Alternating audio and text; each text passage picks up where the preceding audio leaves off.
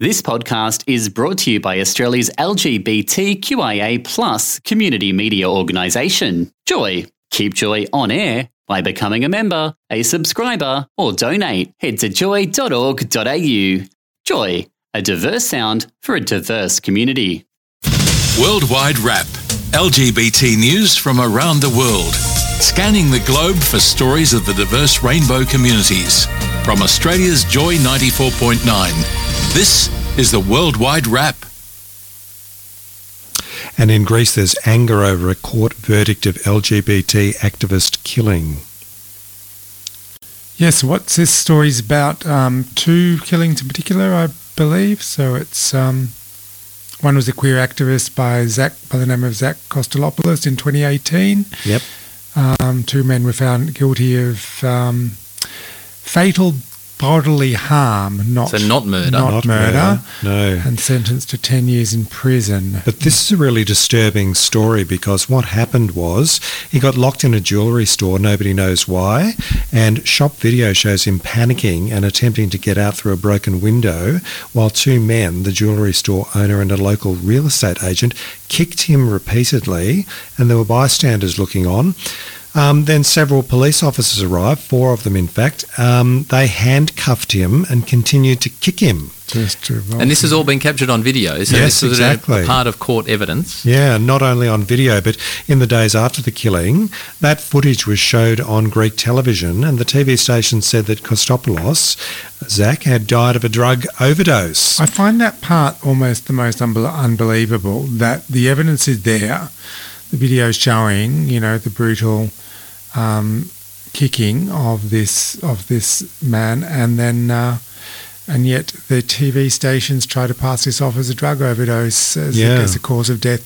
Like there's a complete And- disjuncture there between what people must have been watching And and then the story that the, they went they ran with. and he had a profile in, in Greece as well. So he had a drag persona, Zakio, Yeah, uh, yeah. and uh, also was known to um, speak up about HIV issues and uh, his history of drug use being quite an open person. So Mm. it's not like he wasn't um, uh, known to a lot of people as well.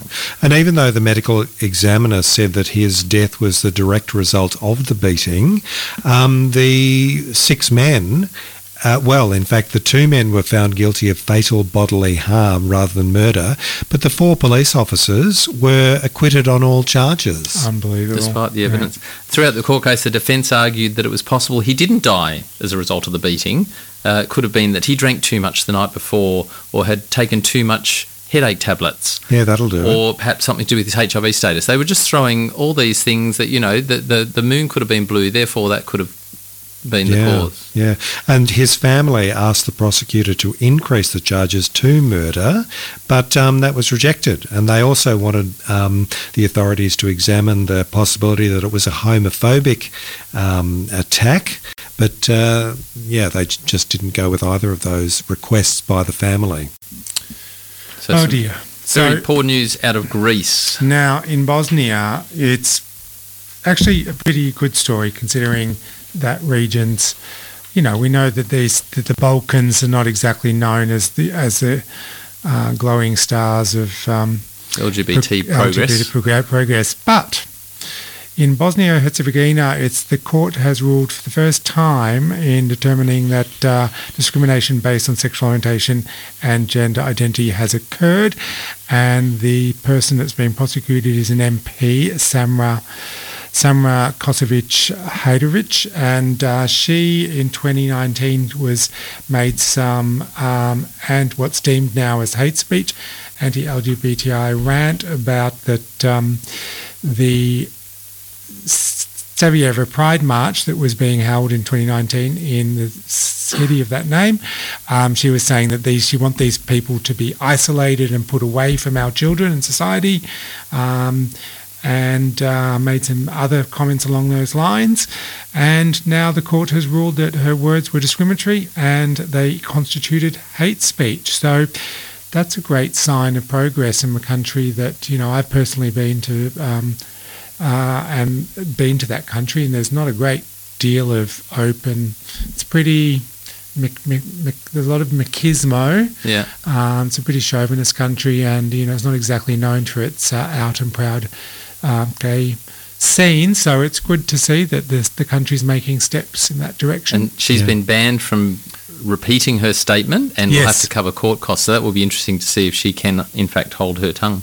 Mm. yeah. And she also said about gay people they should go somewhere else and make a city or a state Yes, I love that. and a law for themselves and their own rights that no one will dispute, but not here. She She's not the only them one who thinks like that. I've sometimes thought it'd be nice to go to a little, you know, we, we've all been on gay. Click your Ruby you know, shoes go on- together and go on to a gay Gayville. cruise, go to an island, you know. Didn't work for Israel. No, No. no. exactly. Uh, across in the USA, the White House is showing its diversity. Uh, Karine Jean Pierre will become the new White House press secretary. She's the first black and out LGBT person to hold the position. And like press secretary behind the president and maybe the vice president is the most visible person Yeah. for the White House. So it's Mm, really.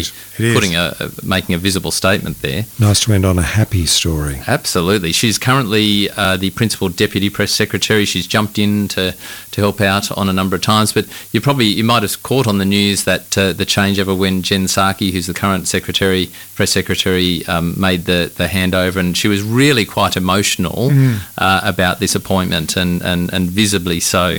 Um, uh, she called her, her friend, her colleague, and her, her partner in truth. Perhaps Yeah, a little that's telling. jibe at uh, previous administrations. Yes.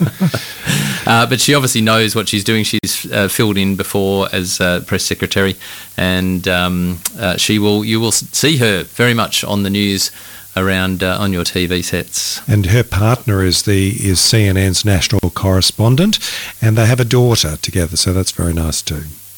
And in brief, Romania, uh, human rights groups in Romania are warning that a bill trying to ban gay propaganda in schools could um, legitimise discrimination along Hungarian style lines. And in Spain, a man has been arrested in connection with a string of murders of gay men in Bilbao, Spain, after turning himself into police. and in the USA, a Florida art teacher has said that she was dismissed for answering kids' questions about her identity, revealing that she is pansexual. And that's a wrap. Worldwide wrap. Keep up with LGBT news from around the world throughout the week. Like us on Facebook, Worldwide Wrap, or visit joy.org.au slash worldwide wrap. Thanks for listening to another Joy podcast brought to you by Australia's LGBTQIA plus community media organisation, Joy. Help us keep Joy on air. Head to joy.org.au. Joy, a diverse sound for a diverse community.